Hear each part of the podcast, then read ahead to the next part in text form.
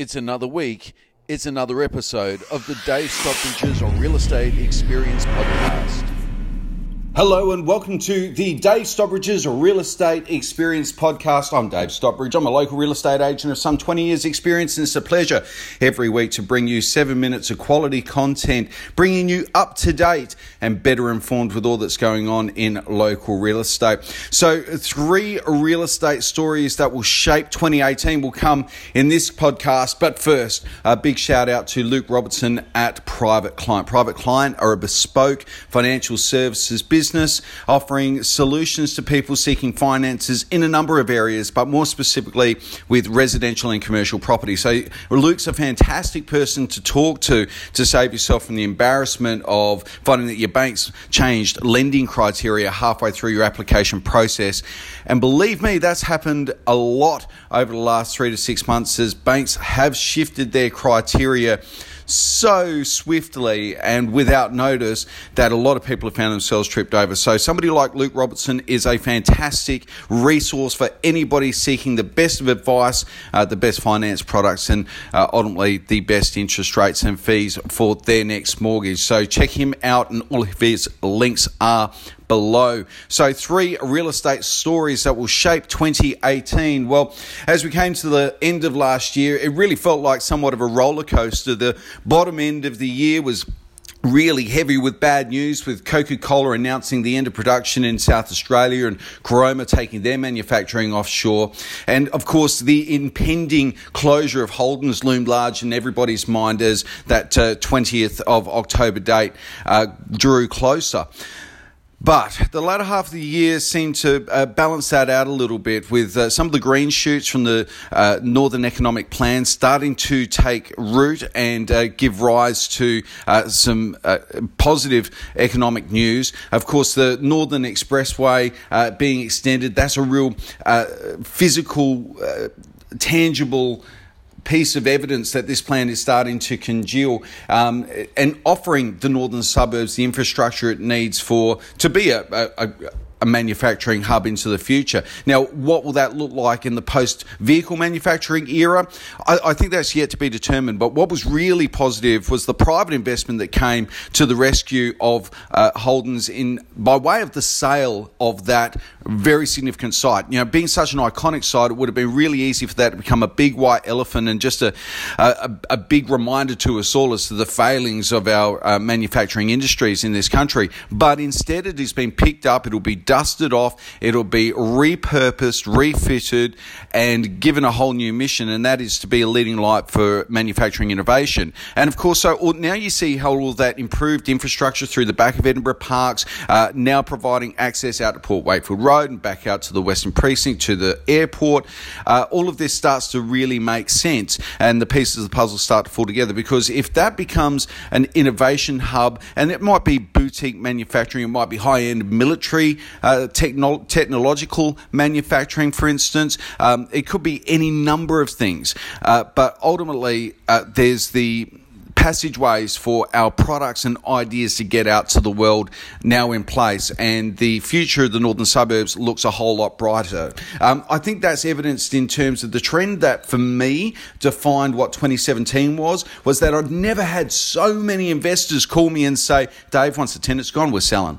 You know, the, the, that those thunderclouds on the horizon were such that people just didn't didn't want to wait and see what happened after Holden's closure. They wanted to get out in front of it and sell before before uh, things kind of fell off the edge, uh, so to speak. But that really didn't transpire. And so those people that have hung in there, I think it's worth hanging in there a little bit more. I wouldn't be panic selling in the northern suburbs right now. That's for sure if I was an investor. The rate of returns that are being achieved are still outstanding. Uh, the rental demand is still amongst at its highest point. And that's even with all of these new homes being built at the outer northern rim. So ultimately, I think our marketplace is stable. Uh, I think that there's more good news at the start of 2018 with the frigates announcement, uh, the community hub being approved in Salisbury, another $44 million project. Uh, we know of another $8 million construction project going on uh, in the uh, Playford um, development. Uh, we've also got, uh, of course, the five star hotel and the whole redevelopment of that precinct between the Elizabeth City Centre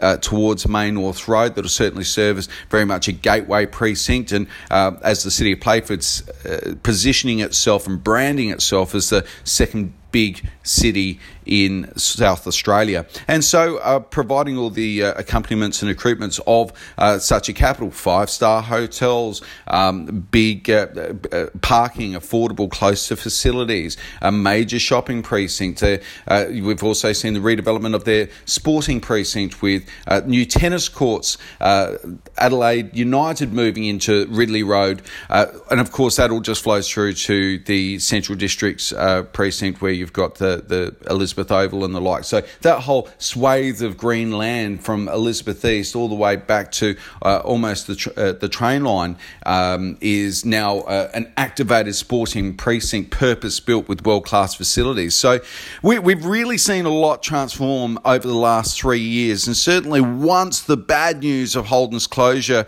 um, meant that this, uh, what we never thought would happen, was ultimately going to be inevitable. The local governments in our area really congealed worked hard on this Northern Economic Plan, and we're now starting to see that lead to a much more stable environment. So uh, that's uh, that they're the they're the things I think will characterise and shape uh, 2018. The frigates announcement is uh, another 7,000 jobs that will stay here, of course. The state election, um, that's on the 17th of March. Uh, the market generally quietens down around election time whenever there's a, a degree of uncertainty, and usually the degree of uncertainty is whether there's going to be a Labor a Liberal government. Of course, now we've got the uh, X Factor and Nick Xenophon. Uh, we don't really know what's going to happen this election, and if you believe the polls, well, we've got a new preferred premier in the form of Nick Xenophon, and his SA First Party is, uh, I think, polling at around 32, 33% at the moment, which uh, gives us a bigger primary vote than the Labor Party right now. So um,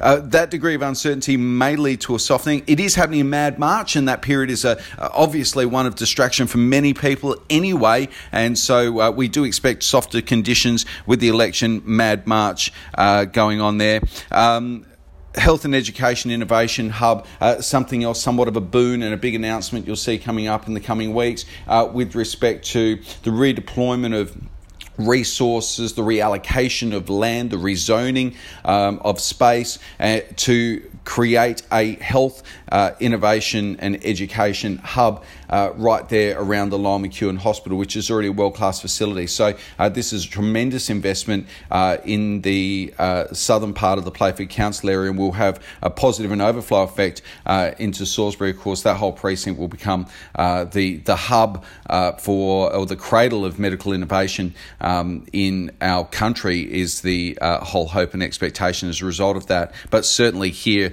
uh, regionally in South Australia. The Northern Expressway, the extended projects, South Road projects, we should see that tie tie up over the next 12 or so months, and we'll all get a, a, a sense as to uh, how that will reduce our drive time and improve our lifestyle. And anybody living up and down that uh, northwestern corridor from Parafield Gardens, Paralowie, Direk, uh, all the way through to Munno Para West and Angle Vale are going to enjoy uh, ease of um, uh, transport all the way through um, these wonderful new arterial roads. Uh, so that's a very exciting thing, and it's going to be very interesting to see what kind of positive effect that'll have on property values up and down that uh, northwestern corridor. So there you have it. Uh, seven minutes of fantastic quality information. I hope you agree. If you do, please subscribe to the podcast. Make sure that you get the alerts every time there's a new one that pops up. Also, um, check me out on Facebook. Uh, we've got about 1,200 followers, but 250,000 video views uh, already on Facebook. So people are really enjoying uh, getting their quality real estate information. That's all got a real local focus, so really benefits you. I'm not a you know a talking head from uh, a, a large conglomerate that's on sunrise in the mornings spewing out facts and figures. No, I'm giving you the inside edge and all of the uh, benefit of my 20 years of expertise and local active interest uh, in our economy and marketplace just generally. I'm Dave Stockbridge from Real. Thanks so much for joining me. If you're after a free appraisal, never hesitate. Give me a call. All my details are in the links below. Thanks, guys. Dave Stockbridge's Real Estate Experience podcast is brought to you by the Influencers and Innovators podcast, proudly supported by Matthew Norris Visual Productions. I'm Dave Stockbridge. Thanks so much for joining us once again, and we'll look forward to speaking with you next week.